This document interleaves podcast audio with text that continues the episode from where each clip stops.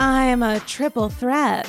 All three points of a Bermuda Triangle.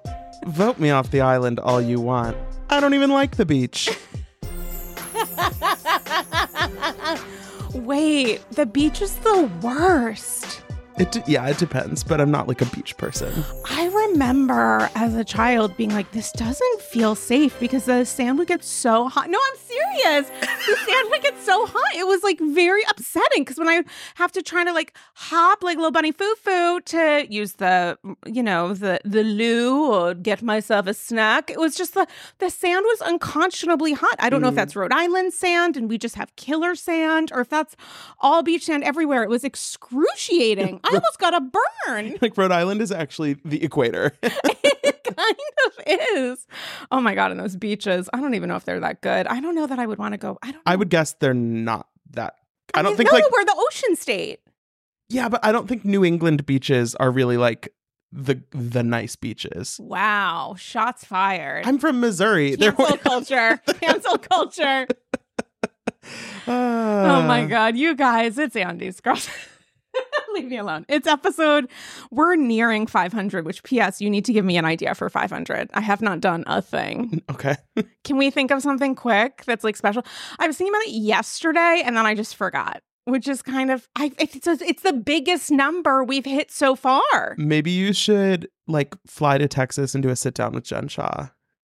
Ugh, is she in? Is that where Fort Bryan or whatever? Mhm. Fort? Yeah, it's in. Is it a fort? No, prison. um, federal. It's FPC, Bryan, which is federal prison camp. well, has anybody tried to sit down with Theranos? If I could do a two for one, if I could BOGO. Two- oh, mm. Also, who's going to pick up the the bill for that flight in the hotel? Maybe I could stay with them. Do they have like an extra cot? Well, last I heard, I think Murillo is running Jen's social media, so maybe uh, send the invoice to him. No, I think it's Coach Shah who's running her social. I TBT. forget. I honestly forget the names of her assistants and who hates her versus is still like, yes, Jen So, Queen. Koa was in the group chat with Tanisha and Who was Monica. the former, or not The well, not- designer? yeah, her former designer, right? and then Okay. I think she and Murillo are still good. I think Murillo is like her her homie. I mean, make new friends and keep the old. Some are silver and some are gold, and some are literally in federal prison for bankrupting grandpas. And did we ever close the loop on Stuart? Like w- no, so he, um, his like sentencing or whatever kept getting delayed. right. And I think a part of that, as a lawyer, as you know, I am a As I know you are, yeah. licensed attorney for the people, the people's people's couch. Um, that it kept getting delayed, and a part of that was because he was like so helpful. Because you know, when you have a good assistant, they're just always there when you need them. So he was really doing a solid for the federal government. So I think that they were going to kind of, you know. Hook him up, but I don't think he ever got sentenced. I could be wrong. If someone wants, if you want for more information, you know, DM Emily D. Baker, the Bravo docket. This is not where you come for stats. Yeah, on it's like every like Jen went to prison and then everybody was just like, well, I guess I guess all the loose ends have been tied up and Stuart's just like, you guys, mom." Oh my god, that was It's like his mom forgot to pick him up at school. for real. I that was literally Lady attending Justice. her sentencing was like among because I remember I thought there was going to be like a crazy, crazy line because I think a lot of us thought this was a bigger news deal than it was. Mm. And I remember I was like walking toward trying to figure out which courthouse door it was, whatever. And I heard a group of people laughing, and I was like, "These are the Bravoholics." Just- I just walked giggling. over, and there were like five people, and I was like, "Are you here for?" Yeah, and they said, "Yeah, yeah, yeah." I think if if there had been a real trial, oh yeah, if it was like Ms. Shah takes the stand, yeah. I think it there would have been a line out the door. A hundred percent. Well, there ended up being an overflow room. So Mm. I was in the actual courtroom, which is very small. And then Right. there was an overflow room. But I was like, you know, when it was that awkwardness of like sit, sitting outside the courtroom before things started, and like Coach Shah comes in, and then a reporter's like, Who's that? And I'm like, "Je- It's people who are journalists who don't know who anyone right. is. Right. It's somebody from like KT, whatever, the, the Right. fuck news. I mean, yeah, Nash. I think it was like NBC National, and Yes, they were just asking me for confirmation over and over again of who the players were that they could go up and ask for a comment and be denied. And I was like, "Yeah, are you sure? Are you sure that's Jen's?" I was like, "Yeah, that's that's Coach Shah. I know. I have Peacock. Okay, Mm. I I am an expert in this. Truly, They're like seeming this was seemingly Jen Shah. And it's like, no, that's Jen Shah. allegedly, it's Jen Shah. I mean, truly, allegedly, Jen Shah. Anyway, listen, it's episode four, whatever. We're in the 90s. So excited to be joined by my Bravoholic bestie. You know him as the director of social for entertainment at Betches Media, the host of Mention It All, and creator of Bravo by Betches. Welcome back to the Cloffice, your home away from home and possibly home. Dylan hey, Hafer, sweet baby Dill, how are we? I'm really good. It's January something, and we're We're just the new year it. is off to a, a crackling start. Is it? Do we feel good about it? I mean, if, if there's a lot of Bravo stuff to talk about. So much. I feel like a little ill. I feel That might have been the candy okay. I feel okay. I did. I saw a play last night. There was a lot of coughing, and I'm just like, can we in the audience. Yeah, and it was a very like qu- quiet play at times, and was just like. And you like, went at the nighttime. Usually the matinees are when the hacks come out. Well, this it's. I mean, it's a three-hour play about. You're gonna need a cough. and No, I mean it's just it's a lot of old people. It's Yeah. just not like a. Well, also I think in three hours a person's gonna probably develop a cough, right? Don't you think? I don't know. I wasn't coughing. Would you rather? I didn't make a peep, Sarah. Were people coughing at Shucked? We both went to shows last night, very similar in theme and energy. and there was a gentleman in the second, two problems. Number one, there was a gentleman Oh. in the second act who just really was crinkling his little bag of pretzels. Oh my god! The Yeah, mhm. entire second act. And then he was sharing them with someone next to him. But this man, I mean, the dedication, honestly, it was almost like an Olympic pursuit. His ability to eat the entire bag at such a slow pace, but then just rustle in it. It's like he thought he was maybe one of the musicians. It was fascinating. His kind of musical prowess and ownership of the space, also known as the middle of the center mez. I mean, it was an awful lot. So I went to Shucked, a musical comedy about corn Closing next week. closing in I think 12 performances. So yeah, that's probably like tomorrow. Um what did you see? I saw Prayer for the French Republic. Um, Another sparkling romantic comedy. It's a Manhattan Theater Club. It was off Oh, Broadway. MTC. It was Okay, off Broadway yeah, last season, and then this is like a, a transfer. Okay. Um, yeah, it's it's a play about a French Jewish family. It takes there's like two timelines. There's like a 1940s Oh, spoiler alert. group, and then a 19 no not a, a 2010s Oh, great. group and like you know it's not like a there's a lot of different like Layer. themes and layers Mhm. that come into play it it wasn't i was worried that it would really be like a total downer for three hours and it was not that like Mhm. i i laughed i cried i Hmm. Did you cry? i did cry Hmm.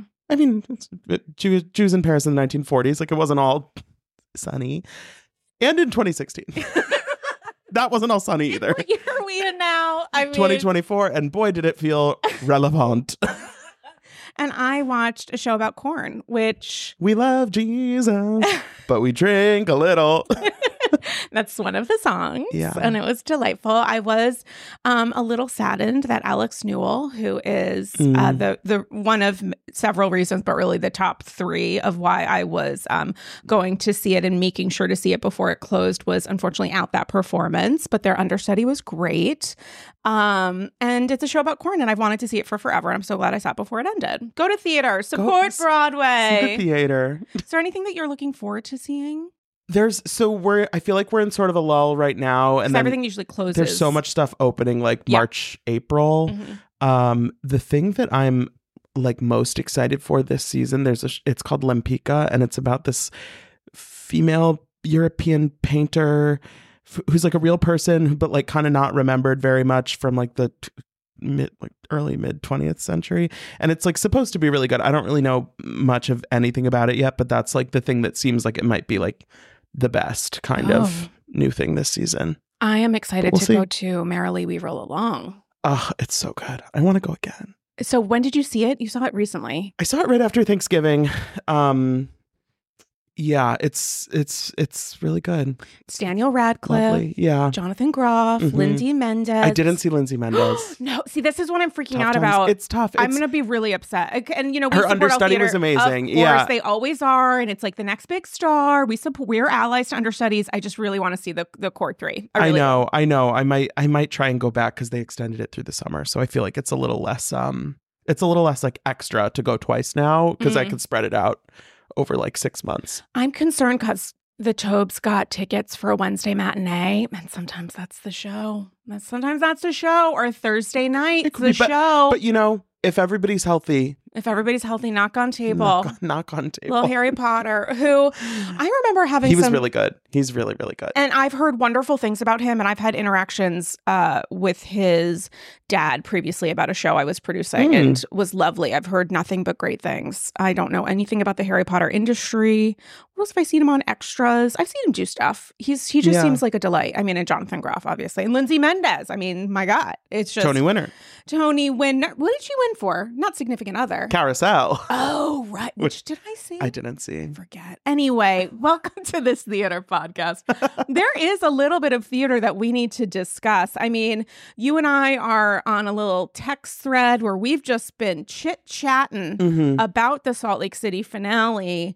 I just needed to know your reaction to it, having had a couple days to marinate. Yeah, it was obviously, I think it kind of benefited from being the first shot out of the cannon back in the new year from this sort of holiday break. I think Miami was the only show that had a new episode sort of in between Christmas and New Year's timeframe. Like last week kind of felt like a, a dead zone in terms of content. And then to come back Jan- January 2nd to this episode, I think there was a lot riding on this episode for kind of how this season was going to be viewed as a whole because I think people liked this season so much, but the finale was so hyped and that can kind of it's sort of like the last thing you saw is the the only thing you remember. So I think if the finale had really played like the air got let out of the tires, I think this season would have felt kind of like,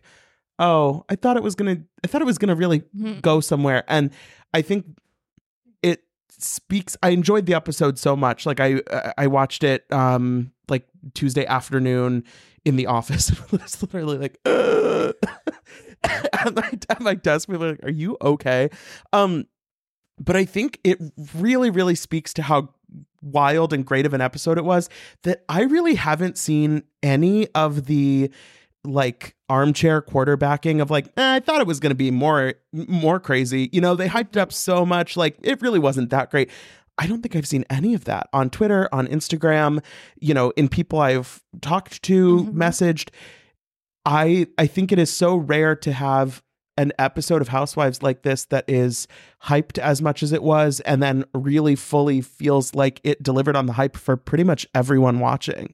Totally agree. I mean, maybe not since the Sprinter van, and by Sprinter man van because there have been so many. I mean, Jen Shah's. That was that was an episode in which I think all of us Mhm. were just shaken.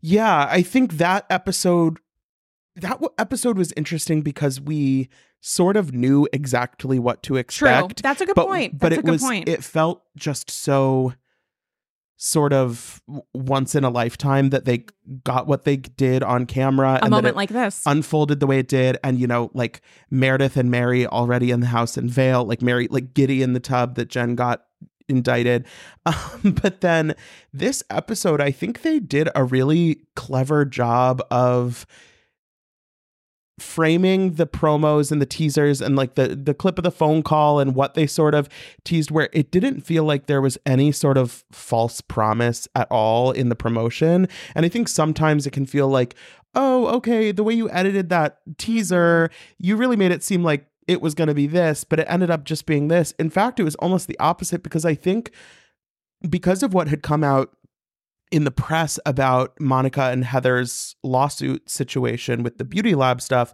I think mentally I sort of just penciled that in as like the conflict of the finale, probably.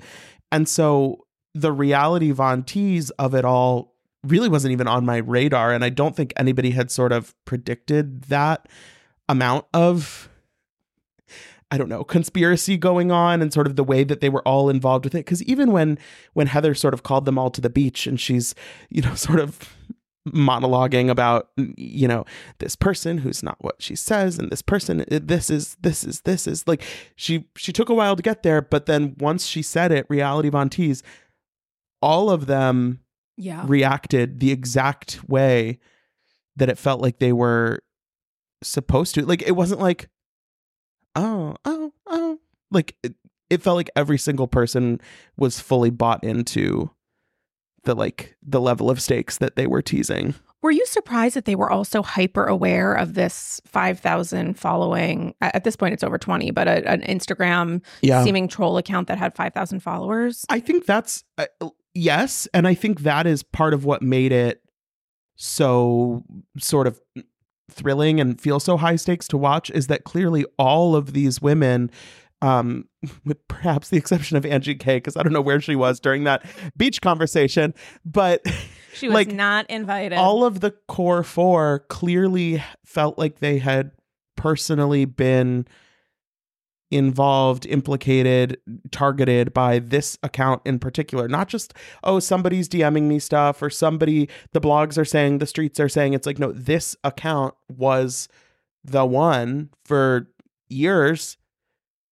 And yeah, yeah, I mean, so it was surprising because, you know, who cares? I get tagged in random shit every day that I don't even bother to open or really bother to look at or process or respond to. But the fact that they were also hyper aware of it, it's like that kind of clues you in to like it like immediately is like, oh, they all they all know that username. Yeah. I mean, I've been reflecting on the finale for a couple years, just a couple years, lol, a couple days. It's felt like years because what a world, what a universe that we Yeah. have just been um, put in the middle of. And I did have a little bit of an aha moment, Mm. which I did share with our text thread, which was in rewatching the episode, but just kind of really thinking about moments that made me go, huh, while watching. And then that just kind of stayed with me. Thought a little bit about that boutique moment Mhm. where Heather did not have her credit card, nor did Angie, who maybe had a photo of it, maybe not. And I just kind of thought to myself, was this a little bit of a Mm. theatrical moment? Was this in knowing now that Heather uh, was aware of who Monica, quote unquote, really was throughout the weekend, but we did not know?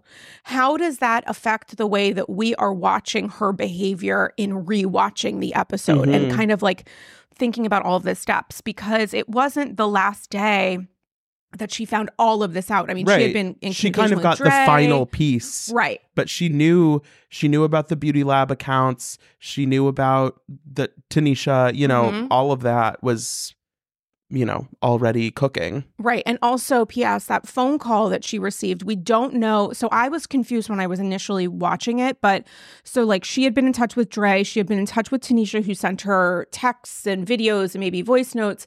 And then she spoke with person X, who we don't know who that was because it was like bleeped out. Mhm. But that person then gave her final confirmation. So I have no idea who that person is nor what final confirmation she received. It seemed like she had a pretty good dossier prior. But in rewatching and thinking about that boutique app, I was like, oh my God, this was all kind of putting on a show because she wanted to embarrass Angie. Maybe it was because of she wanted to see what would happen if because obviously this is someone who's not paying her bills, going off of what Heather learned about Beauty Lab, at least that bill, that I think she wanted to test Angie and possibly embarrass her. So I posted that on Instagram, but I didn't add my opinion of it, which was honestly, I thought that was like a baller move of Heather's. Mhm. And in rewatching, and I posted the clips again, you know, I put focus on like, oh, and she also didn't have Apple Pay. Now, I only started using Apple Pay during COVID. I'd never used it before, not once, because Yeah. it did not make sense to I me. I feel like that that's not like a weirdly late time to have started using it. Oh, okay, good. Um, but I heard from people who were like, Apple Pay isn't a thing. We don't use it where we are. They very well may not have been using it in Bermuda. So I take Apple Pay out of it. I was just saying, like, They went on a they were it was a shopping excursion. it was the fact Bring that they were on credit a sh- card. right, and she had like her little Right. bag of things. She didn't have her credit card, and also if you look at Heather's reactions, she seems to be having a little bit of a moment, taking a little bit of a moment, which is not to criticize Heather at all. I genuinely was like, this makes sense because when you rewatch the episode, you can pull out Heather's behavior and, and interactions, and it feels like obviously Mhm. she she's aware. She said she was aware that there are these little kind of Easter eggs. Yeah, I think Heather did a really good inspired job of kind of taking that Bermuda trip to suss out some of the details and kind of really get a feel for and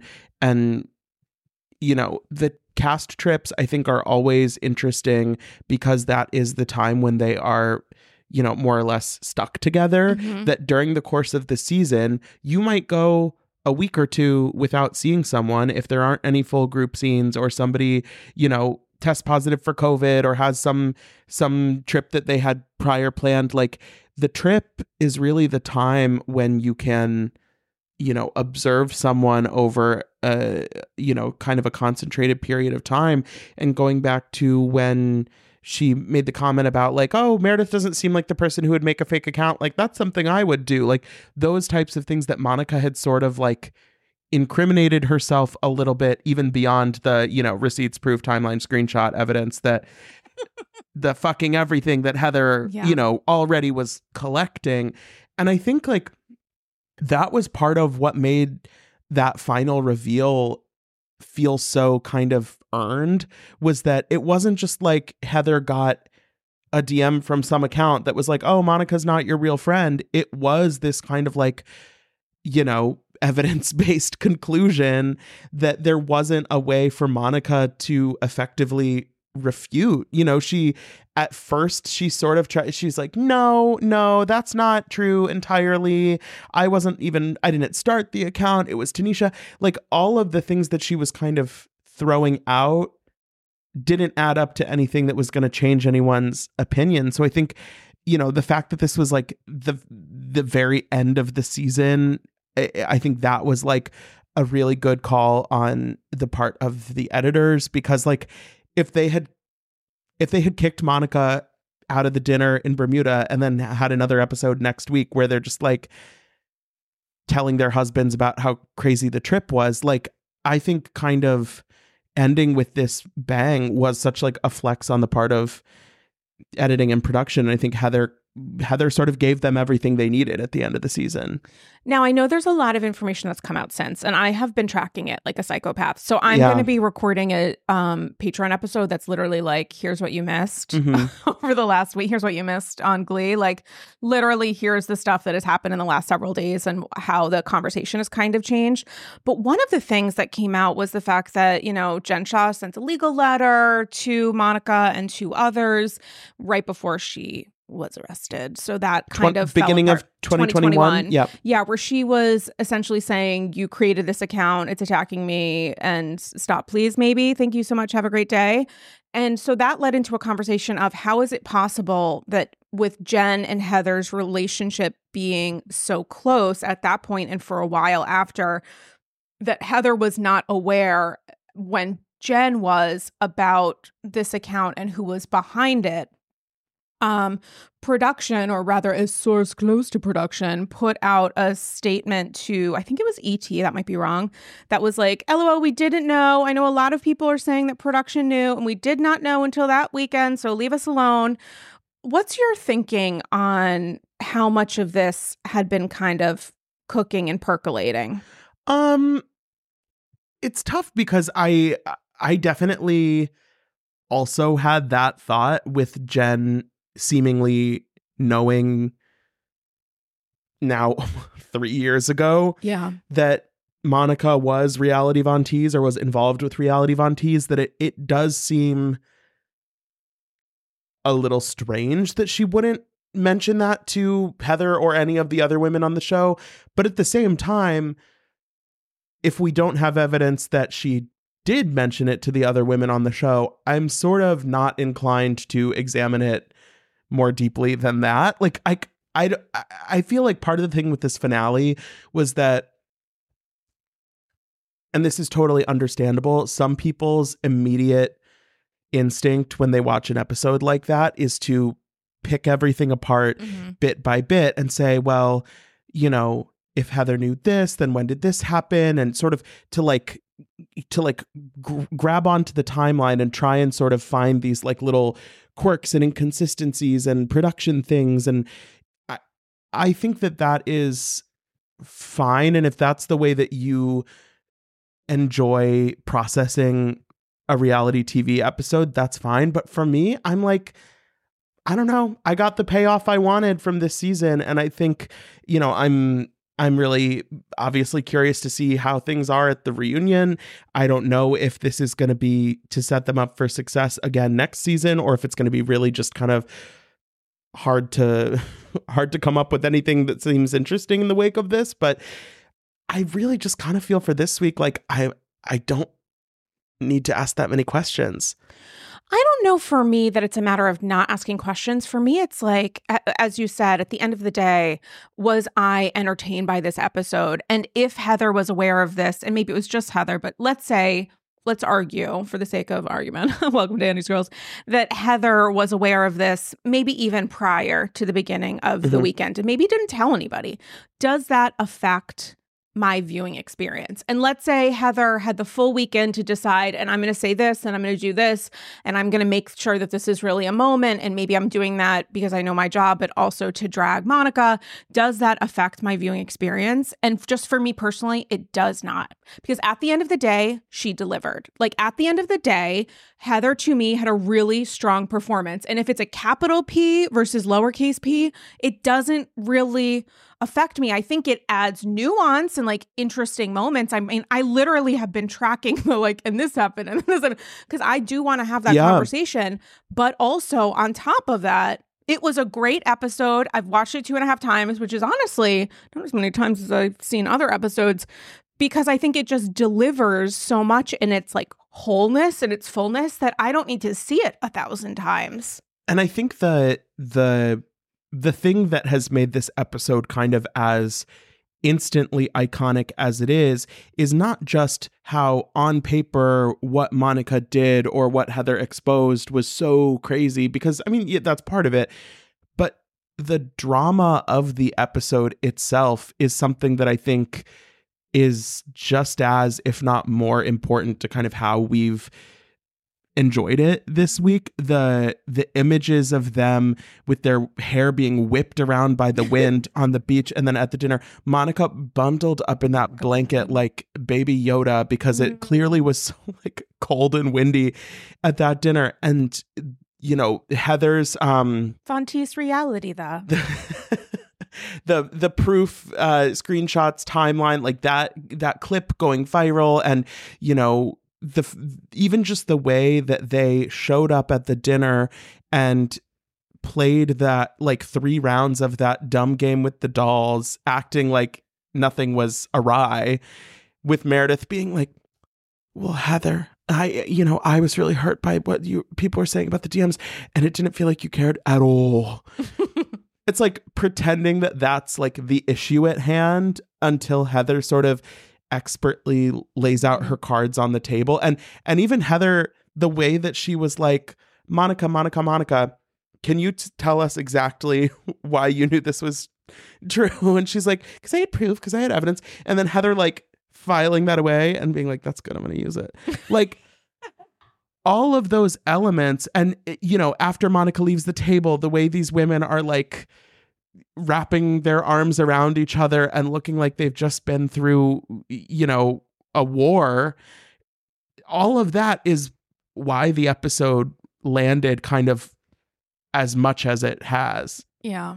And so if if Heather was like laying it on a little thick, great. I I'm not complaining. I mean, I think she's the reason that it was so effective. She just really yeah. knew how to deliver a story, which Heather does. Like she can be manipulative, she can be produce, she can self-produce herself in a manner in a, a myriad of ways, mm-hmm. sometimes helpful for her, sometimes not, but she really really delivered in that way. Nobody else in the cast could have done what she did at that moment. She understands the theatrics. Yeah, I think she was like she had the perfect like galaxy brain mm-hmm. way of going about it where it was like i'm going to be absolutely dialed in in this scene but i'm also you know from a bird's eye view aware enough of all the different dynamics that i'm going to make sure that it kind of goes the way the way i want it to and the way that it'll land with the loudest bang Ciao, AGs. I am speaking to you right now from Rome, Italy, where I am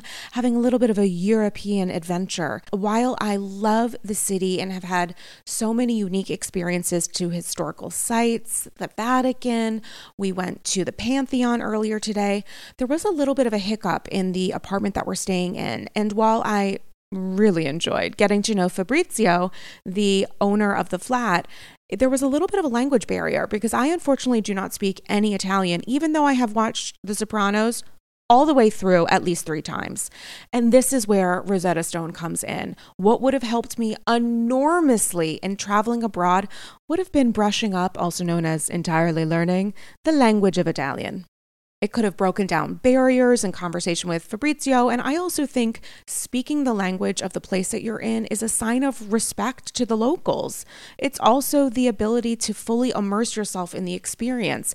And me not knowing any Italian, apologies to my grandpa Reno, who did make pizza from scratch, it would have been an incredible and even more incredible, memorable experience Rosetta Stone is the trusted expert for 30 years with millions of users and 25 languages offered, including Spanish, French, Italian, that's right, German, Chinese, and even more. Rosetta Stone immerses you in so many ways. There are no English translations, so you can really learn, listen, and think in that language you want to learn.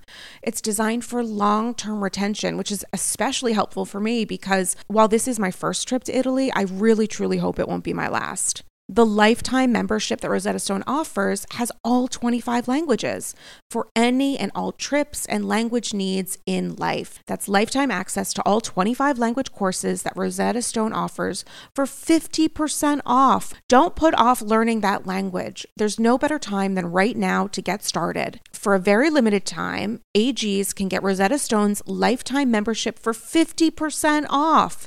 Visit rosettastone.com slash today. That's 50% off unlimited access to 25 language courses for the rest of your life. Redeem your 50% off at rosettastone.com slash today today. Ciao! Hey AGs, are you ready to add a touch of luxury to your home, just like the Real Housewives? BCC Villarosa, OBS. Introducing Home Threads, where style meets comfort for the ultimate glam experience. Picture this Chic furniture, one could even say chic c'est la vie, that mirrors the elegance of your favorite housewives' mansions. With exclusive designer collections and a curated selection, HomeThreads.com has everything you need to make your space as fabulous as the housewives themselves, and always at the best value. Unlike Joe Gorga's initial attempts at windows, perhaps.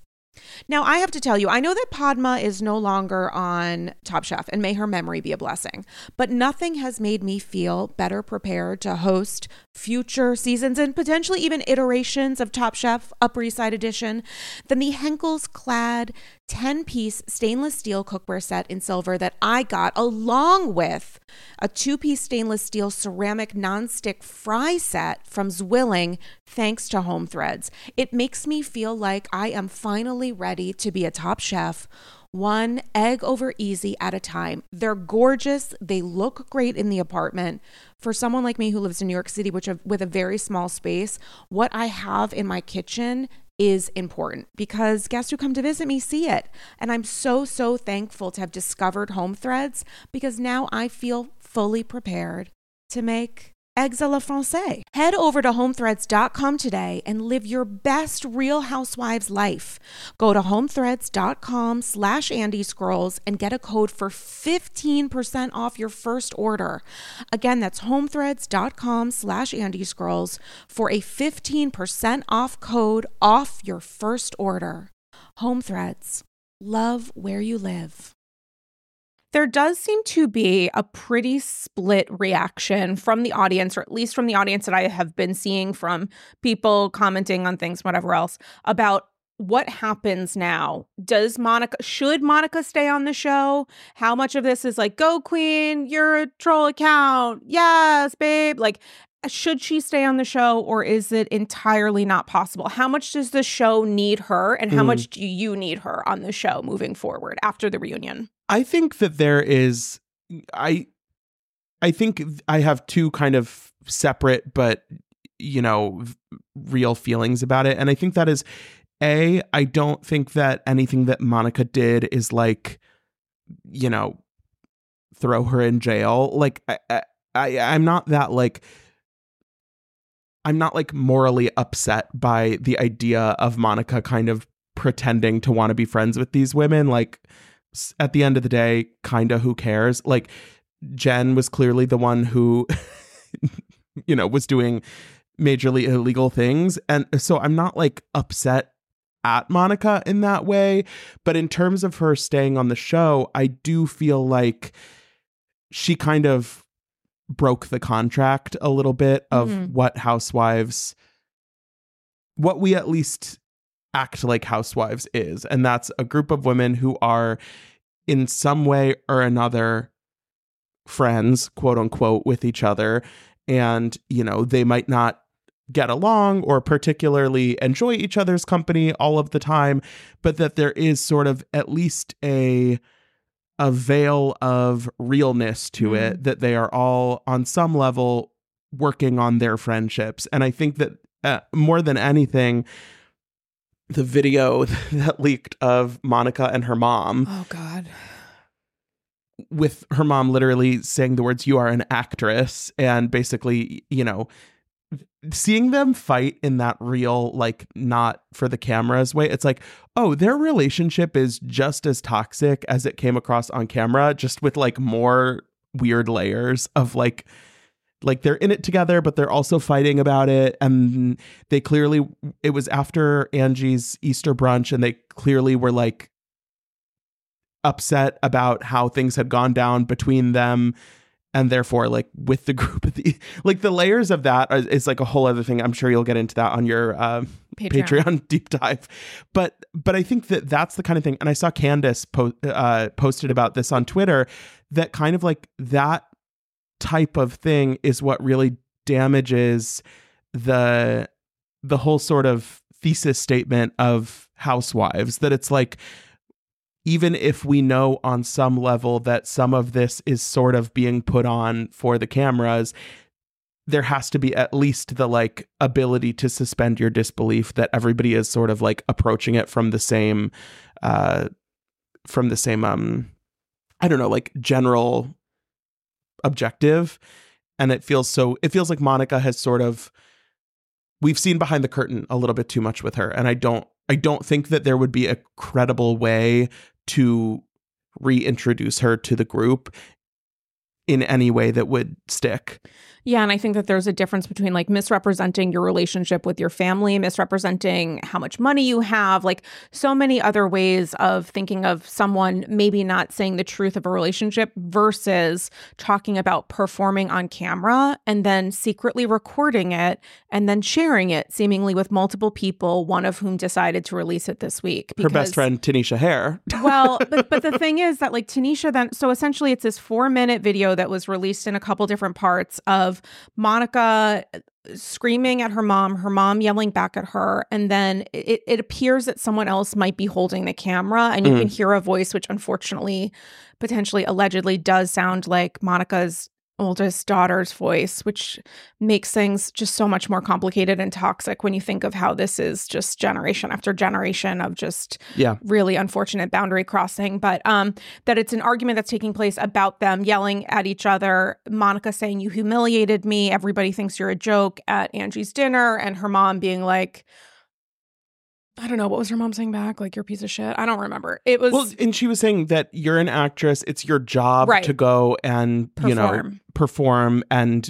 you know spend time with these women even if you hate them whatever yeah i think i think that this could monica could have maybe tried to salvage her place on the show if this reveal had happened and she had sort of the reveal meaning the, the reality, reality of yeah okay. If she had sort of immediately put on this air of contrition and sort of said this was kind of how it started but then once i was hanging out with you guys i i it all was real. I you know I did start forming these friendships and I have been through so much and you know the stuff with Jen really messed me up and I you know I want this group this you know you matter to me.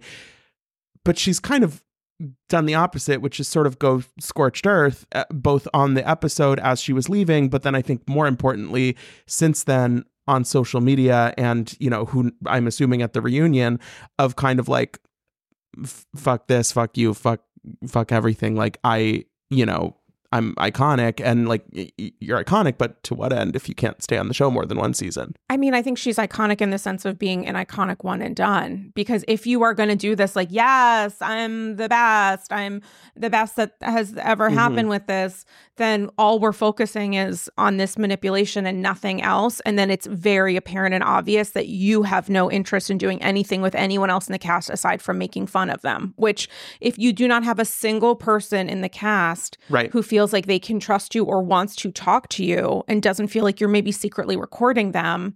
I mean, that's one of many things that came out of the video of her mom is like me thinking like the overstep of just recording this for what purpose? I understand she has a very toxic relationship with her mom. It might be to share with I would think like a therapist. of like this is the way my mom really Maybe is. Tanisha I Thayer miss- is also Tanisha mean- Thayer uppy. and like the shitty thing about the way that she then posted on social and was like, and Tanisha, who I also said like fully created that Instagram account, is also the one who spread it. Who spread it? Oh my god, literally, what is happening to me today? Who spread all of this information?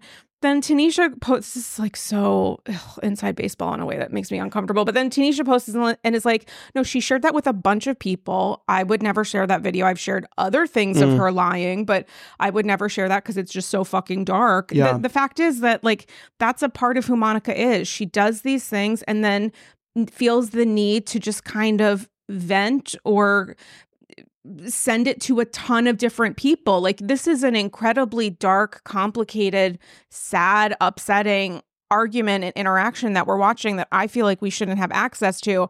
Then I'm thinking like, oh my god, she probably did send this to a bunch of fucking people so she has no idea who released it. Like Yeah. it's just this gets into the thing of like just crossing boundaries in a way that this is not oh queen energy. Like this is just Right, it's and it just would- sad. I think it would feel a lot less thorny if you had found out that Monica's whole thing this season was kind of cooked up between her and her mom, and they were having these fights on camera, and then production was leaving, and they were like high fiving and going to dinner and being like, oh, that scene's going to be amazing. But clearly, from this video, there's just as much toxicity happening off camera. It just is kind of like, like I said, more layered and nuanced and honestly darker than we even saw on the show. But obviously, they were also talking about the performance of Oh, it. of- of so I course, think but that it wasn't- both things could have happened. but that it, it wasn't really just like my mom and I have an amazing relationship, Yeah. but we're going to pretend it sucks because Right. that's going to get No. screen time. I think though, you know, like I was saying before, I I don't feel morally you know, icky enough about what she did this season that I don't want to see her on like the Traitors next season or something. Like I think that that is sort of maybe the the type of thing that now she should be aspiring to if assuming she wants to um continue extend these or these continue minutes your legacy. um, that, that it's like kind of once this reunion ends like maybe uh, pivot your energy away from being mad at Heather and whoever else and like you know start making some calls and get yourself on a show yeah, I mean, I think a show where you don't have to like really pretend to be real friends with people right. I think that's smart. I think doing a traitor style thing or like you know, big brother family boot camp with her mom or like whatever. I mean, there oh yeah there has been a precedent set before of Dr. Drew would Dr. Drew's wet dream oh God! I think that there it's it's going to be an interesting reunion. I think it's going to be a good one. Although her bringing out that burn book, I was like, this is so stupid. Like you just Yeah. it's. But again, you the know, burn book, the photo shoot. She's Props. she's doing the playbook right now, and you know, maybe she'll be on. She's racing through it because she knows she doesn't have a lot of time left. maybe she can like pull a Monique and be on like Love and Marriage Salt Lake City or something for one season. I mean, it's possible. it just it's it's it's it's it's just so fucking dark and Yeah. it's like i know that there's a, often the conversation that has existed in the last several days of well what jen did was a lot worse and it's like of course, of course but Of also course. playing into that it, I mean, it's not, it is quite literally not wrong. Absolutely. I think most people, if not the vast majority of people, agree with that. But also, that's not the standard of how you move forward with filming these shows. It's not like, well, she didn't, you know, plead guilty to multiple felonies, so she Right. deserves a chance to film again. That's not how this stuff right? th- that it's like. J- yeah, Jen's not on the show either. Like, it's not like Jen got brought back for another season Mhm. and Monica got you know, benched for what she did. It's like, no, Jen's in federal prison. Yeah. Nobody is suggesting that Monica needs to go to like a worse federal prison than Jen. She just might not make sense in this like real or imagined group of friends. It's just so wild when you think of the episodes that we've seen this week. So Potomac was off this week. So we had Salt Lake City, one of the craziest episodes I, most people I think believe of, of all time in Yes. the franchise lexicon. Then you have Miami, which Mm. was like Roller coaster. sobbing. I mean, Anna Quincoces kind of flopped, but the Mm. end of the episode, the middle to end of the episode, what Guerdy is experiencing, that is vulnerability. Those are not to compare the two at all, but just like what she is going through right now, what her incredibly lovely husband, how he was there to support her, the conversation that she had with her nurse who had with her kids who's too. also yeah. a survivor of cancer me seeing her kids again after her surgery it's just it's it, it was just so emotional that it's wild when you think about the fact that these franchises technically are all housewives franchises and that Yeah. sometimes you go from like yelling at a mom brunch and Mhm. arguing about whether or not Lisa using her housekeeper's housekeeper's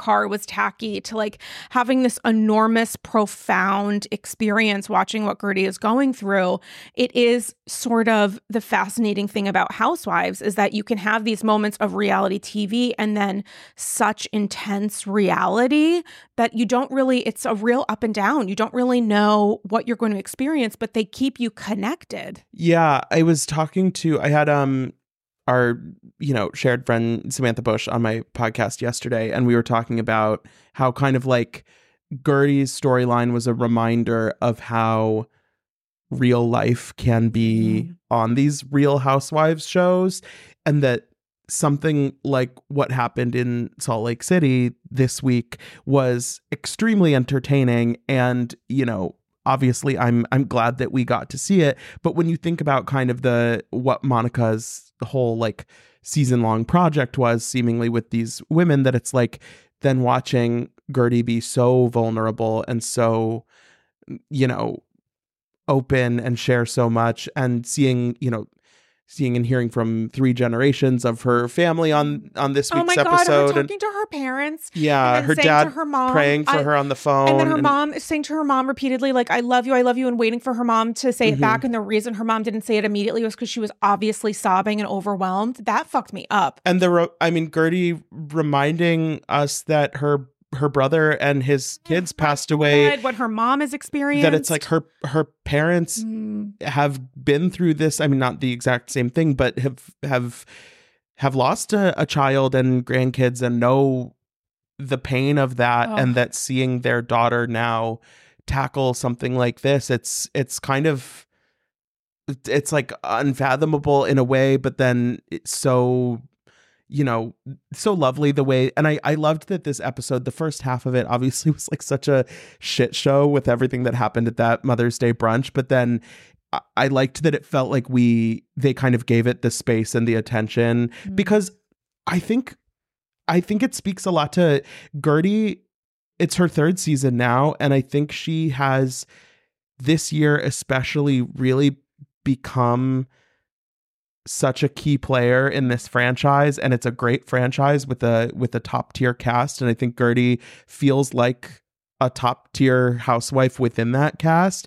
And the fact that her personal stuff this season is landing so strongly with the audience like she deserves she deserves that time and I'm glad that they gave it to her and I'm you know I'm I'm happy that she is doing well now and like I don't know like I feel like the first uh, like when they rebooted Miami kind of like figuring out sort of all the dynamics within the cast and they've had you know nine people on the cast for 3 seasons now that all really are active participants there's a lot of competition for sort of whose storylines get the attention, which conflicts seem interesting, which what are we focusing on? Obviously, last season Lisa and Lenny was sucking a lot of oxygen out of the room, and this season, to some extent, it still is. And so I feel like Guerdy getting that time, she's she's earned it, and I'm I'm glad that it's being you know used so so lovingly, I think. I feel like production is being really sensitive to her. I wish the rest of her cast was as well. I don't feel like that's happening. And in the trailer for next week, it just feels like they're being so flippant toward her. Even the way that they were talking to her at that brunch, I'm thinking in my head, like, her fucking surgery is the next day. Can you just like get off of her a little bit. Like it just feels like maybe in their push to make drama happen, or maybe they actually feel this way, that just some of the members of her cast are really being so insensitive. And just in the trailer for next week, it feels like in a moment of just guttural exasperation that she has to say, you know, I'm, you know, having another surgery. So essentially go fuck yourself.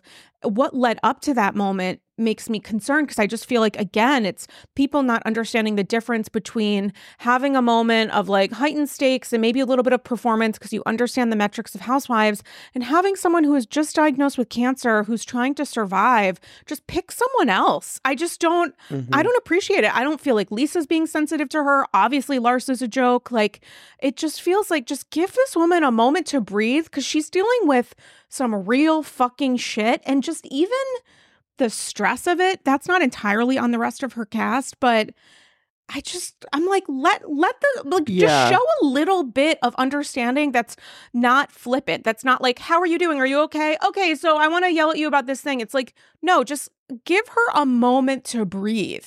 Yeah, I think the Miami cast right now, I I'm I'm really, you know, I think this season is very enjoyable. Like I, I'm yeah, not no, like, I love the season. I love the season. And I think the cast is great. I think this cast at least a handful of them could benefit from being just a little bit less self-centered in mm. not necessarily like as people in life because I don't I don't need to like diagnose somebody's you know self-centeredness. Yes, but I think I think just in the in the equation of the show I think that obviously Lisa has really been put through the ringer over the last year plus of everything that's happened with Lenny. And obviously it makes sense that that's going to be, you know, weighing on her a lot. I get that.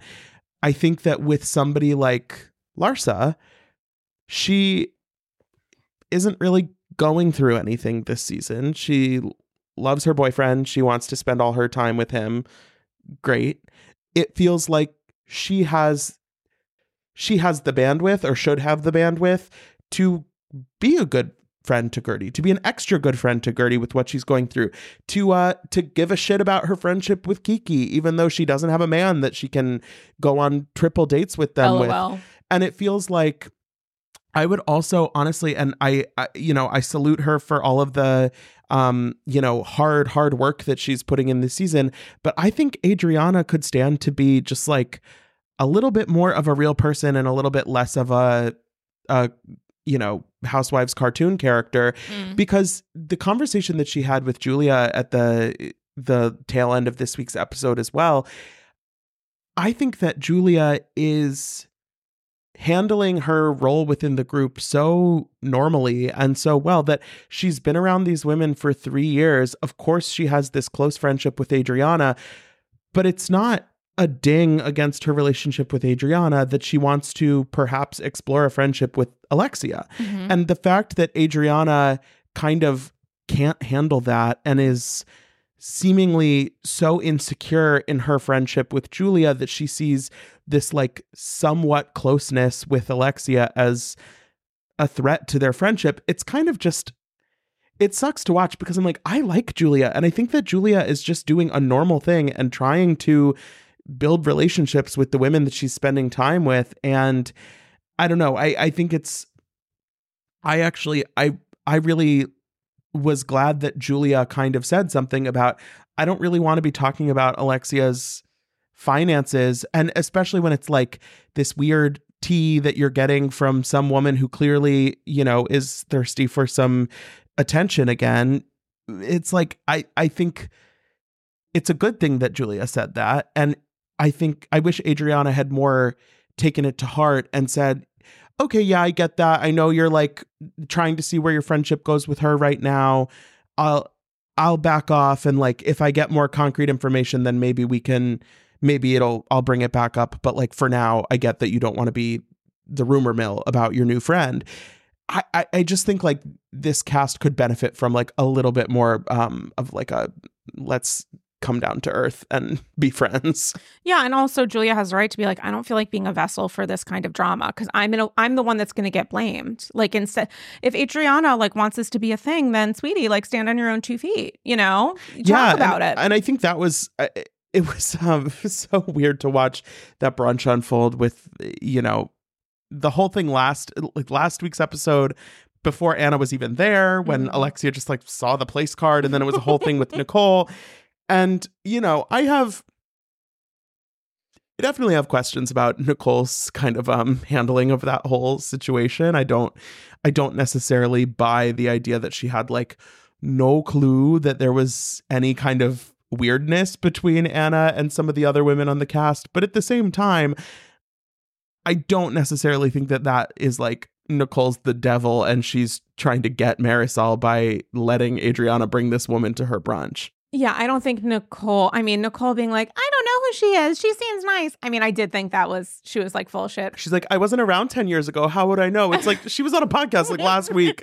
You watched the show. You literally watched the show. But then also, I there's it was so funny to hear Anna like three different times be like, Marisol, I didn't say I wish you were dead. My daughter said that my da- my daughter called you a rotting corpse. It's not the same thing. And it's like, it's not the same thing, but it's also not great. you were laughing at it. Yeah. We just saw her repeatedly the the Yeah. focus shift to her literally laughing at these lines that you know they fed each other prior to recording. I'm gonna say this, and then you say this, and then we have a moment, and maybe it gets picked up. Like Yeah. I don't begrudge you for it, but don't put the onus of responsibility on your kid. Right. And it's not like, oh, my daughter's an adult. I have no control over what she does. It's like you were on this podcast together. Don't they have their own podcast too? I think they might. It's it's so interesting to me because Miami is such a unique franchise with just the way that it was on for 3 seasons and then off for 8 years and then mm-hmm. came back because there's no other franchise that really has like the people that were on Miami before that didn't come back for the reboot, with the exception of maybe Lea Black, like they don't really exist in the like Bravo canon that much. So, until the reboot. like, uh, yes. So I'm saying like, obviously Alexia, Marisol, Adriana, Larsa, but like people like Anna, people like Karen, people like even Joanna Krupa, who has Yeah. a following on her own, Yeah. Those women are not sort of in the housewives lexicon in any meaningful way. And so to bring Anna back, it's like, I just, it wasn't really ever going to be this like iconic moment of bringing Anna back because even if you've watched that season, it was so long ago. And it's like, was she even that? Did she do that much? Like, it just, it, it felt like sort of a, a, a failed proposition all around. I think it could have worked. I mean, they were ready for it to work. They were obviously super triggered by it, but then she just tried to soften and be like, I didn't do anything to you instead of owning it. Just like, just fucking own it. Well, and also her like weird, um, y- you know, awkward uh, olive branch to Lisa, so where odd. she's like, "Yeah, I hope you know that I've been supporting you all the time in your divorce, and you know, fuck Lenny." And it's like, and Lisa's like, "What?" I don't know if they specifically have beef, but they certainly aren't friends. And this isn't helpful for Anna when the clip goes back to her essentially calling Lisa like room a room service whore. Like you don't you don't you don't you just fuck her and then leave her at the hotel. You don't take her home. I'm watching that being like, what did you just say about this? yeah, so I think Wild. yeah, I don't know what um I, I don't know. It it definitely seems like Anna thought that she was gonna kind of like come back and maybe get something going. And I, I certainly don't think after this episode that there's much of a hankering for that, at least from the viewers and pro- not from at least half the cast. Yeah, I think it's like take your moment because you don't know how many of those you're gonna have. like there was no moment at that brunch where everyone was sitting down at the same time.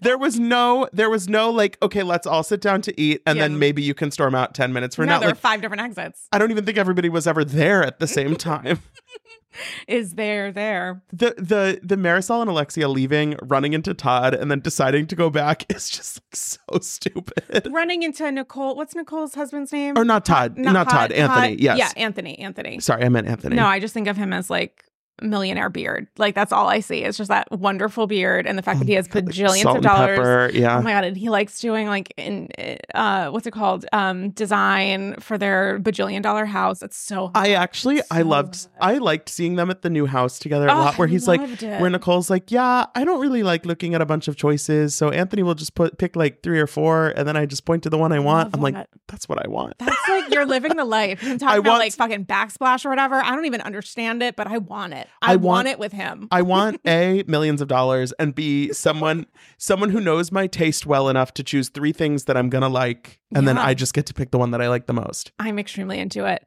Um, listen, there's so much that has happened. I do want to touch base a little bit about Beverly Hills because I thought that there were three moments that stayed with me. You might have different takes, and we're not going to have the chance to really Yeah. deep dive. So thank God that HE isn't a linear uh, recap podcast because I, this is I could Oh, never do it. I could is- never do it's it. It's been a week. it's been a week. There's been a lot happening. Okay, there's been a lot going on.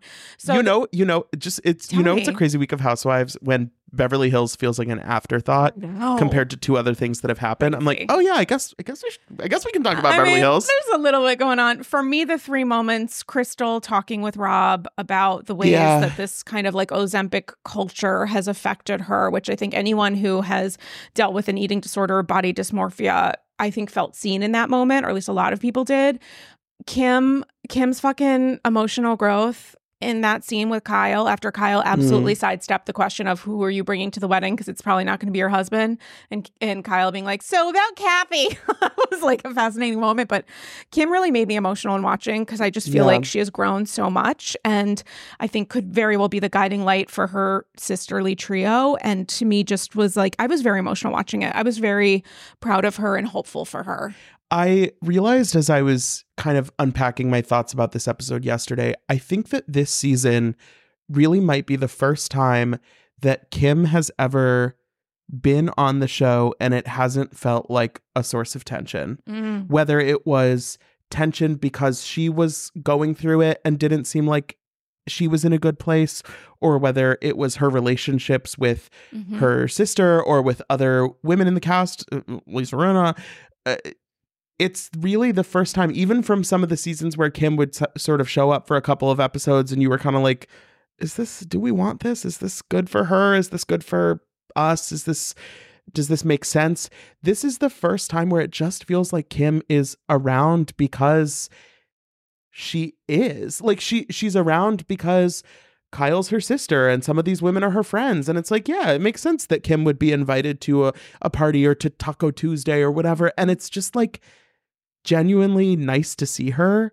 And there's no there's no feeling in the back of my mind where I'm like, oh, Kim, like get away from the, you know, get get away from the stove. Like I, I just I feel like there is such a, a lightness of Kim's presence this season and that Kyle and her having that conversation that really is like 15 years in the making, maybe like 50 years in the making if we're if we're zooming out. Like it felt like such a grown up moment for them and I was I was really just ha- like in a total unnuanced way just like happy to see them have that moment. 1000% and i felt like one of the many things that kind of came to me in watching that scene together was like kim is being the caregiver Mm-hmm. and i love to see kim be the caregiver because i think she has felt minimized and her sisters have al- also obviously had their own experiences with everything that kim has gone through and how that has affected the family dynamic and vice versa.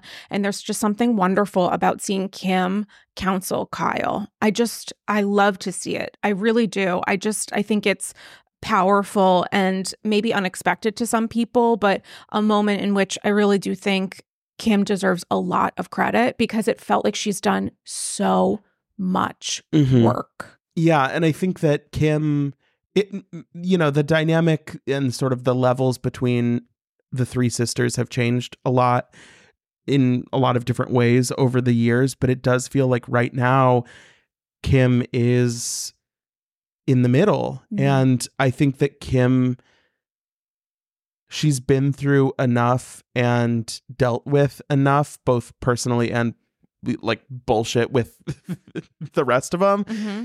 that it's like Kim wants to be in the middle of like a love sandwich. She doesn't want to be in the middle of like a tug of war. And I think that I I think that she she's at a place where she's like I only want this to be something that we can like experience go through together in a positive way and not like fighting. Like I just it just feels like I don't know. I, and we talked about perf- the idea of like performance earlier, Mhm. and I think that this scene it really felt like there wasn't any kind of like airs being put on or any sort of you know like there wasn't really like subtext to what was going on. It was like they were being really honest and open with each other in a way that I I just I love to see.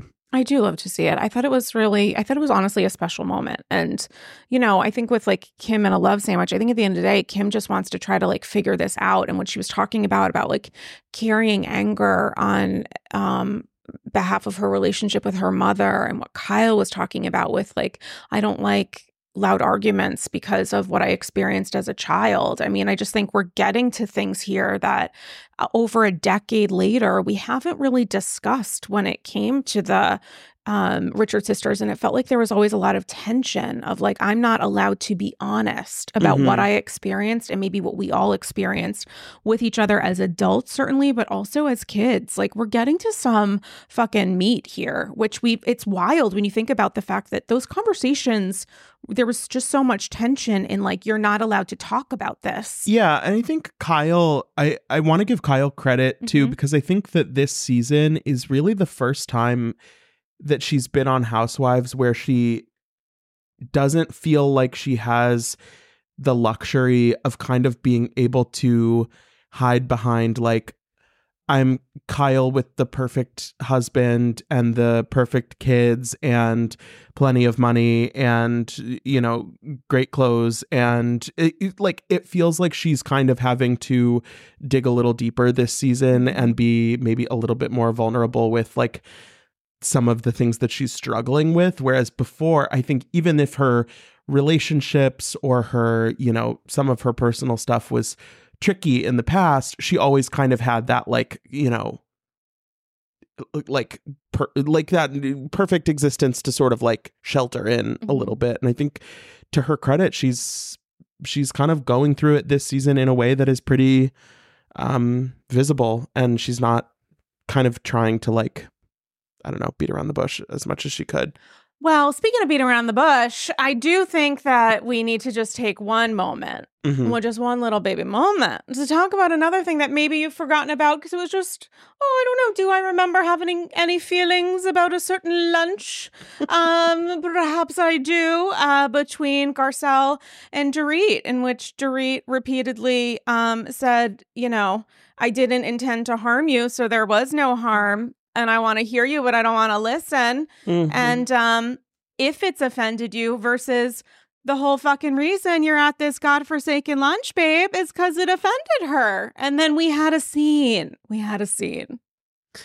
yeah And it went super well, obviously. Yeah, it's it's tough because I think that Garcelle is giving her as much grace as she possibly can. More grace than she deserves. more grace than she yes. There we yes.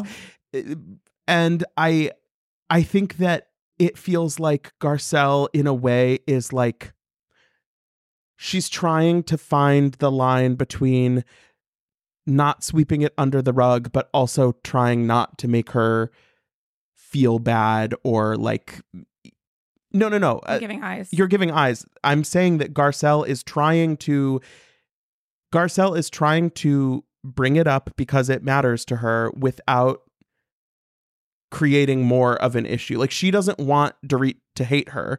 And i think that because dorit is not good at having this conversation i think it could go sideways even if garcelle wasn't doing anything wrong the difference here is I think Garcelle's thinking less about whether or not Dorit hates her because I really don't think Garcelle gives a fuck. I think Garcelle is um attempting to be honest with Dorit without landing back into whatever trope Dorit would like to assign her. Like, I don't think Garcelle's thinking, I don't want this woman to dislike me. I think Garcelle is thinking, I don't want this woman to manipulate my frustration using these tropes that she's Yeah. very comfortable stepping into, including the fact that Dorit is the victim and needs to be comforted. I think that's pretty much what I was getting at. Yeah. Okay. that like that I think Garcelle knows that even if she does nothing wrong, Dorit could come out of this conversation Totally. painting her as, you know, scary Garcelle. Yeah. Because she's relying on the angry black woman yes. trope. Yes. So Garcelle doesn't feel I I think that there's an element here of like maybe Garcelle feeling like how much of my frustration am I allowed to communicate going and by allowed I mean like going off of this system that Dorit seems more than happy to deploy and employ as necessary. Like Dorit repeatedly telling her Tell me how you feel. And then Garcelle says, Well, I feel like you're relying on some subconscious, like Karen esque manipulations. And Dorit saying, How dare you? Do you understand what that would do to me? What my behavior, holding me accountable, would do to me?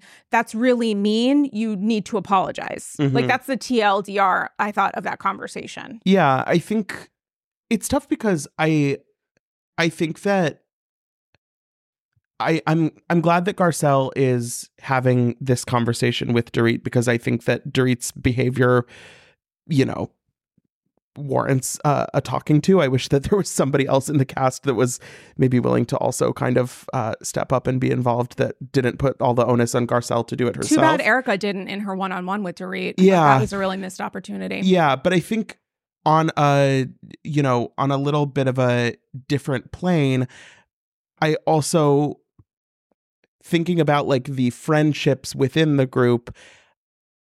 I also kind of wonder like how much Garcelle and Dorit even really like Like should other? be friends. No, they shouldn't be friends and a so little bit. it's it's tough because I'm glad that Dorit is hearing this from someone, or you know, is like be- maybe maybe she's not hearing, but she's She's it's being said to her. She's technically physically in a seat next to someone, technically in conversation. Yes, Dorit needs to hear it, but I I at the same time almost wish Garcelle would sort of be like if Dorit's going to do this shit, then I don't need to be friends with Dorit and I'll go hang out with people who aren't going to do this shit. I think that's what what Garcelle did repeatedly. I think some of this is not up to Garcelle; it's production saying Exactly. "Uh, What I would really like is for this conversation. Uh, yeah, I mean, uh, I think that's obviously you can't. That of course is playing a role because they're you know filming a season, but I I think that, or I hope that after this, Garcelle sort of like doesn't really give a fuck anymore and kind of just like goes her own way. And I think they're you know. This season is weird because we're only like halfway through the season Mhm. and it just feels like there are pieces that I am interested in seeing and engaging with. And then there are three scenes of Sutton's matchmaking journey. Yeah, And then Anne Marie Anna Marie is allegedly a full-time housewife who Ugh. was not even in this episode. And it just feels like not that we're upset about that. no, but like, but I have questions about it. Yeah. And it just feels like this season is sort of cobbled together in a Mhm. way that it's like, okay, I think there's going to be some interesting stuff with Kyle and Mauricio. I'm, we'll see how that unfolds. Um, you know, I, I actually think Erica, eh, for the most part, has had a, a pretty good season so far Mhm. the stuff with her and Denise is, you know, objectively watchable. I I just kind of wonder like this does not feel like a season where the whole is greater than the sum of the parts so I agree. far. I I totally agree, and I also feel like the edit for that scene with Garcelle and Dorit was um, not the most sensitive, which is to me consistent for Beverly Hills Mm-hmm. production. I think when they have an opportunity to add nuance and clarity that could be um, interesting, they often go the different a different way. I think their storytelling around ED stuff has been um, at best obnoxious and and um, probably more realistically, actually dangerous. The way that they've used um, certain triggering words and jokes, seemingly mm-hmm. as a to be continued. Uh, certainly, last season was horrifying, and just in the flashbacks that they did when Dorit was like, well, a lot of people have used attacked, and you're just doing flashbacks of white women using the word attacked with each other, which really doesn't do anything and was a real missed opportunity to not focus on what Garcelle has experienced as a black woman in the cast. It felt like they were leaning in to try to uh more fully support Dorit's perspective, which made me feel like, what are we supposed to be feeling coming out of this episode? Because obviously, if you look on social, there are there's a large, large community of people who understand and empathize with Dorit's experience and feel like Garcelle is overstepping. And while people have the right to feel however they want, it's uh it did not feel representative in a way to what both of these women have experienced as a result of being on the show. Mm-hmm. And put, keeping separate what Dorit has suffered as a result of that home robbery, which I'm not in any way yeah. minimizing, just to say like Garcelle's child receiving racist death threats, we're focusing on and we're trying to understand Garcelle's feelings and experience, and we're using flashbacks that support Dorit in this. Like, what is the show trying to communicate to us? Because they have an ability to be nuanced and respectful with other storylines and other yeah. conversations, but it feels like they consistently miss the mark in Beverly Hills. Or even or even to they could attempt being objective in the way that they portray right. it and it doesn't even feel like that's where they're landing mm-hmm. or where they're trying to land that it feels like they're they are sort of even in this conversation portraying Dorit as like the one who maybe is getting more than she deserves from Garcelle, or m- more than more like from this from more the storyline, more heat the, than she deserves. Yes.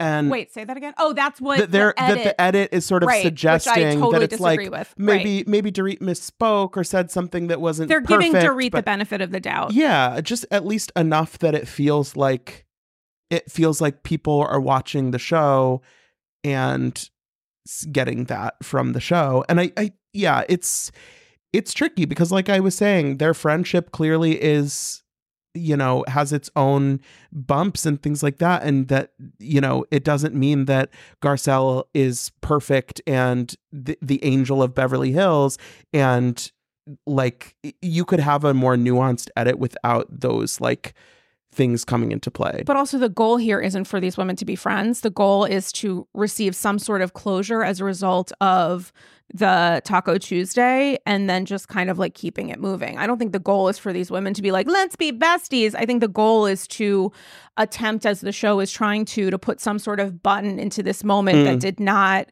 get any kind of closure to me as a result of Dorit's behavior. And I do just have to say, because I did have a little bit of a moment talking about it on social, um, that I've had a conversation with a couple different Jewish, because there's so fucking few of us in the world, but also in the Bravo universe. There are very, very few Jewish content creators. And Jews are not a monolith. Black people are not a monolith. Black Jews are not a monolith. People from all different kinds of marginalized communities are not a monolith. Everyone has the right to their own opinion. And I certainly have the right to mine, which is that I thought that Dorit referencing being Jewish as a way to redirect the conversation was a look. And while she may have giving her an attempt at a benefit of the doubt, which I can't even say looking at you in the face, so I'm looking at the ceiling right now, but let's give her the benefit of the doubt for kicks and say that she was trying to find a, a, a moment of having community between herself and Garcelle came out to me, came across to me as like incredibly manipulative. And you could use uh, your experience as a Jew as a way to find a common bond with someone who is not Jewish um, and is a member of uh, another marginalized community by saying, here's an example. As a Jew, I have experienced microaggressions and I don't have your experience as a Black person. And as a Jew who's a member of another marginalized community, I want you to know that I want to be a safe space for you and I want to hear and understand you. And instead, what Dorit did was say, I'm a, don't you remember that I'm a Jew? So like we should see each other? No, your view of us seeing each other is Garcelle only seeing you and not getting in trouble if the reverse mm-hmm. doesn't occur. And she, Dorit doesn't carry the burden of all of this, but it is very frustrating right now to be a Jewish person who feels like the experience of being a Jew is minimized and the huge increase in anti Semitic violence and uh, hate crimes and uh, violent words um, when that's centered around a system of uh, systemic racism and of looking at Jews as like the oppressor, which is what a lot of people, especially in unfortunately progressive communities, are doing right now, where you're thinking to yourself, I can't talk about acts of violence against Jews because to me, that is operating within a structure of like white supremacy and white privilege is so fucked that Jews are often not seen as being a part of a marginalized community that deserves to be heard and believed and supported what Dorit was doing in that moment, this is she does not bear the responsibility for this. But what Dorit is doing in that moment, because there are so few Jews and there's so few Jews on Housewives and there are so few content creators, is to continue this narrative where Jewish people cannot listen to or understand other marginalized communities. Mm-hmm. And I can't say enough that this is not Dorit's responsibility to bear, but the timing, it would never be okay, mm, but the timing yeah. of it right now with what Jewish people are being experienced, where we're not believed when we talk about anti Semitism or we're mocked and we're not listened to, it's very real. I'm not in any way equalizing what a Jew goes through every day versus a non Jewish Black person, but I am saying that when it comes to marginalized communities, ideally, one person's identity as a Jew is not being used to silence another person's upset.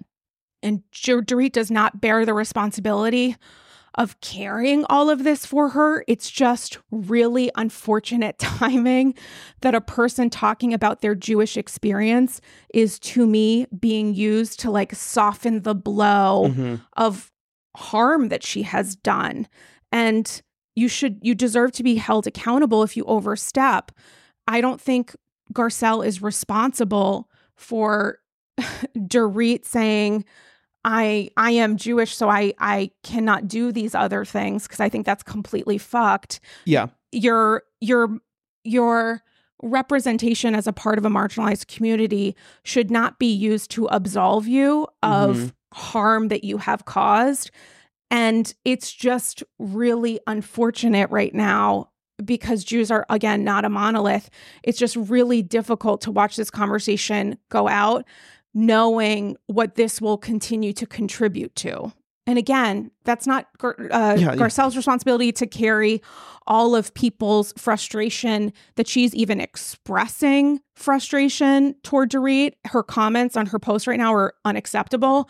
But as Dorit is not like the victim of her own Karenness, there's something else happening here in like the resulting action that I think people might watch and say, see, this is what I'm talking about. This is why Jews aren't allies. This is why Jews are a part of a structure. And we're thinking of Jewish people as not being a part of a marginalized community. Do you know what I'm saying? It's just yeah. it's it's very complicated and it's yeah. it's it's it's frustrating yeah, I think I think that that conversation, I, I think Dorit handled it poorly in several several different ways, but I think that that going that route in particular, I think it just didn't it didn't land. I don't know exactly how she intended it to land, but I, I I just don't think it landed. And I think you did a you did a good job of explaining not only why it wasn't like the right thing to say to Garcelle in that moment, but also the broader implications and ways that it can be interpreted that are maybe harmful on, in a broader sense than just like Garcelle not being very happy with her. Yeah, and ideally if we're having a conversation regardless of if you're a member of, mar- of a marginalized community or not, we're having a conversation where people feel heard and the thing to me that was really upsetting about that conversation was I got the sense of things just in watching as a viewer that Garcelle did not feel heard. I don't think that Garcelle felt heard yeah. as a result and that's that is maybe life. That's well, maybe yeah. m- maybe this is realistic that a a person would have a conversation with another person and they would come out of that maybe with both of them feeling like in a superficial way we're moving forward but now i know for real i can't trust you like mm-hmm. well and dorit also did the the textbook um karen well you're privileged too like you have privilege also. which is something that I talked about with Erica Cobb on a recent episode. And it's like you cannot use Garcelle's success against her when she's talking about her experience of being a black Yes, woman. yeah. Garcelle being phenomenal and talented and successful in Hollywood does not negate her experience as being a black woman. You could argue it supports it because look at this person who has a lot of money, a lot of power, and what she still goes through because she is a black woman. That is her identity. And that it's just it's frustrating and it was frustrating to me that Dorit was like her reaction was like so are you expecting me to like be sensitive? Are you expecting me to like watch my words? And it's like yes bitch you should. You should watch your words. You I know this is a terrible thing that we are approaching where it's like you feel like god forbid I feel uncomfortable and I have to think before I say things out loud that's a disservice to me. And it's like well babe welcome to the universe. You know what I'm yeah, saying Yeah, it's like you you do that more than you realize in your life anyway. Yeah. And so somebody pointing out when you need to edit. when you should be doing that is actually like they're they're helping you. They're not they're they're not um they're not saying that to be mean. They're saying that so that you don't get into these situations yeah and when it- again and maybe with people who will be a little bit less uh gracious. Yeah, and both of these women have different privileges, but think of the privilege that Dorit has coming out of that scene and how I thought the edit supported her. I just was like, what a fucking mess this is. But anyway, shalom means hello, goodbye, and peace. And I feel like we must wrap this episode with some sort of feeling of light. So, um, what are we looking forward to most? What What's the franchise that's got your heart going pitter patter? What are you looking forward to most next week? Uh next week, I think I mean, I the obvious answer is the Salt Lake City reunion because that's kind of I think like the gonna be the the marquee thing of the next few weeks. But I gotta say, I'm a little bit uh stressed about sort of just what that vibe is gonna be like because the women I don't think have really seen Monica or, you know, spent time with her in any meaningful way. So I'm like I I hope that it's not just uncomfortable the whole time. Um and I I hope that they can meaningfully address other things within the group besides just don't we hate Monica. Um I I really am as much as this doesn't seem to be like the the popular sentiment, I'm curious to see how Potomac comes back from their they've been off for two like they took two Sundays off for the holidays. So Yeah. it, it does feel like there has been um, a lot of breathing room for that franchise, and I'm I'm you know I'm I'm always hoping for the best with Potomac, um, and so I'm I'm hopeful that maybe in the back half of their season they can uh, stir up some momentum, but we'll see. Yeah, I'm really excited for the Salt Lake City reunion. Noting that when I watched the trailer, which I've seen a couple times, at the end when Mary appears, I'm like, oh my god, Mary! Like, Well, it is God. it is totally interesting that in the first half of the season, Mary was very present on the show for the most part. She wasn't at absolutely everything, but she was consistently showing up. And then they did that thing toward the end of the season where she just sort of disappeared. There was never a conversation about her not going on the trip to Bermuda. Right. Like it, it felt like she had sort of been quietly removed from the cast in a way. And so I was sort of surprised that she even attended the reunion. She has skipped a reunion before, um, and I didn't know if she would even be invited to this one. Obviously, she was. Um, I, I, I I actually did have the thought yesterday. I'm like, is Anna Marie gonna be at all parts of the Beverly Hills reunion this season? Is she still full time? She She's is. only been on the show for like three episodes. And like every sneak preview and her talking on the after show, which I did also watch, is like her talking about Sutton's esophagus. Like This it's so so this awful. this week of Beverly Hills was episode 11, I believe. oh my god. and she was introduced in episode six at Kyle's. It's a later start. party. Okay. So she's literally only been in like four or five episodes of the show. And, you know, we weren't focused on her at Kyle's party, that's for sure. So, like, it, it just is. I'm trying every week, I'm like trying to see the reason that they gave her a diamond or, or you know, kept giving her a diamond. because you know it's happened before. I mean, Sutton was supposed to be a full time Mm. Housewife the first season she filmed the show, and Good then point. you know other forces were at work, and she was a friend of. And I'm I'm I really I like I don't want to talk about Anna Marie more than um more than is warranted. But I truly, I'm just like, I don't understand what happened here. Also, I do want to just, you know, because information is power. And I forget if I talked about this on AG Classic. I certainly did on the three Patreon episodes that went up this past weekend, um, where I was literally the last episode I was recording on New Year's Eve. And I was like, I want to continue this. It was over an hour. And I really thought to myself, should this be a 10 hour record episode? Because it was just, there was so much that came out of uh, Satchel Spectacular. But um, uh, so for anybody interested, because again, I don't remember if this uh, was clarified in AG Classic, her name is spelled A N N E, Yes. but it is the Dutch pronunciation. So me calling her Anne Anna or Anna Ann is technically accurate because it is spelled Anne but pronounced Anna, which is to me the most fascinating thing about her. So on a podcast, we call her Anna, Anna, Marie. Anna right. Marie. But when you spell it Yeah. out, it's Anne. I did I- reach out to her. I, I asked her for clarity. She did not I went- but I, I know she's very busy. She's very busy Googling how does an esophagus work. She's very busy clapping back at Nicole Martin and calling her thirsty. It's like, that is I posted rich. I posted that clip. If you have not seen that, shout out to our pals Danny and Evan with the Page Six Reality Tea podcast. They had an interview with um with Anna Marie in which she apologized for what was the word that she used for like essentially being facetious essentially one time and talking about uh, Sutton's esophagus versus what she actually did multiple times and also connecting it to her version of an allegation, quote unquote, that Sutton has an ED and is not being a responsible, um, uh, a, a responsible representative to her to her audience, which is so fucked for and so irresponsible for to so her esophagirlies. Like- oh my god we that's phenomenal. But um but again uh you know her downplaying truly what people deal with with chronic issues that affect their esophagus and her connecting that with like I made one joke one time so now I'm bearing the brunt of this and then also saying that Dr. Nicole is what was the word clout chasing Cla- yes. by holding her accountable and she should have DM'd her on Instagram instead. It's like, what the fuck? Like, I, she just got so annoying to me over the course of two weeks where I'm like, enough of you. We're not, we're not, we don't want more of her. Chasing what clout?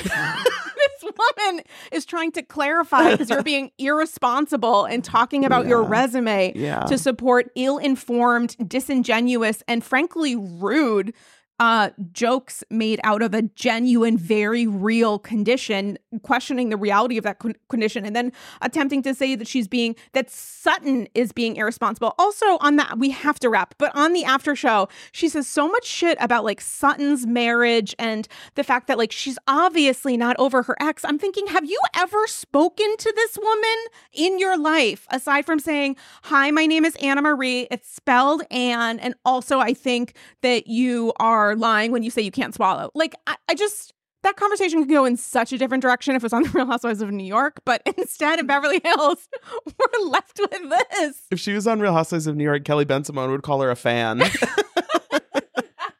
Would she like, be wrong? stop narrating. Would she be wrong though? Listen, Oh. Dylan Hafer, I could talk to you all day. I know this was a an episode with a lot of like uh nuances and feelings and emotions and I'm just so appreciative to you because you are always my safe space and I do also just want to say to anybody listening who is Jewish or not um the fact that I can at the end of the day only represent myself and my feelings. Jews are Mm. not a monolith. Sutton has every right to disagree with what I've said in this episode as I have every right to disagree with hers.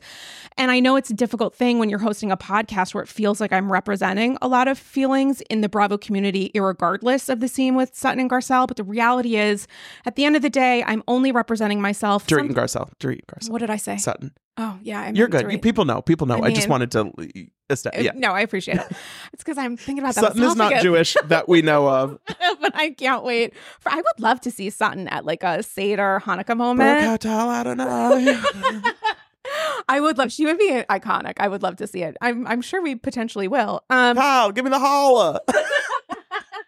I love her so much. Also, I'm curious if Andy, who's whatever, I'm Mm. curious how Kyle's going to respond to what Dorit said because Kyle is also a Jew. Um, Yeah. So, as is Andy, shalom to all of us. But uh, the TLDR is at the end of the day, I'm really truly only representing myself. And uh, you may not agree with my opinion. You have every right to, as I have every right to share how I'm feeling. And it's just, it's a difficult time. It's a difficult time in which to be a Jew attempting to talk about someone possibly weaponizing their identity as a Jew in a conversation about racism. It's just, it is a tough time. So sometimes words are my friend, and regardless, I use uh, one too many uh, most of all. And so I just want to thank you, hopefully, for a little bit of grace. Um, maybe, maybe to our conversation maybe when you um, think about how you're interacting with these housewives on social, whatever else, just uh, you know, take a little time, take a little, have a little moment there, right? Amen.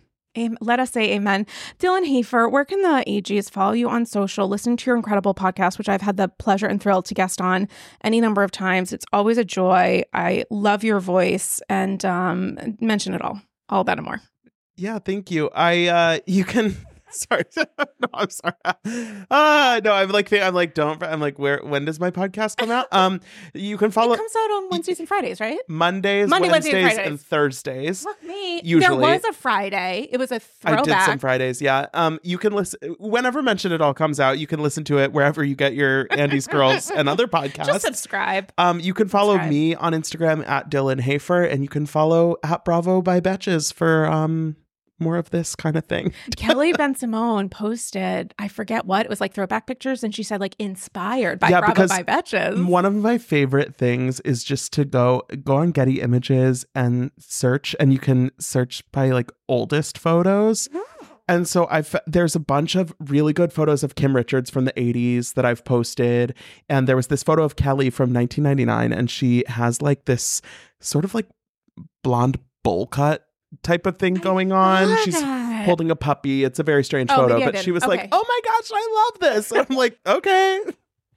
I love that. I love that moment and so much more. Listen, the Patreon episode that we are referencing, where I'm going to do a full recap of all the things that have happened in the last week specific to Salt Lake City. Oh my God, is going to be up on Patreon this weekend at patreon.com slash Andy's Girls. Bunch of episodes that uh, went up over the course of the last week, recapping Ultimate Girls Trip recapping Miami, doing a Satchel Spectacular, talking about the upcoming season of Vanderpump Rules.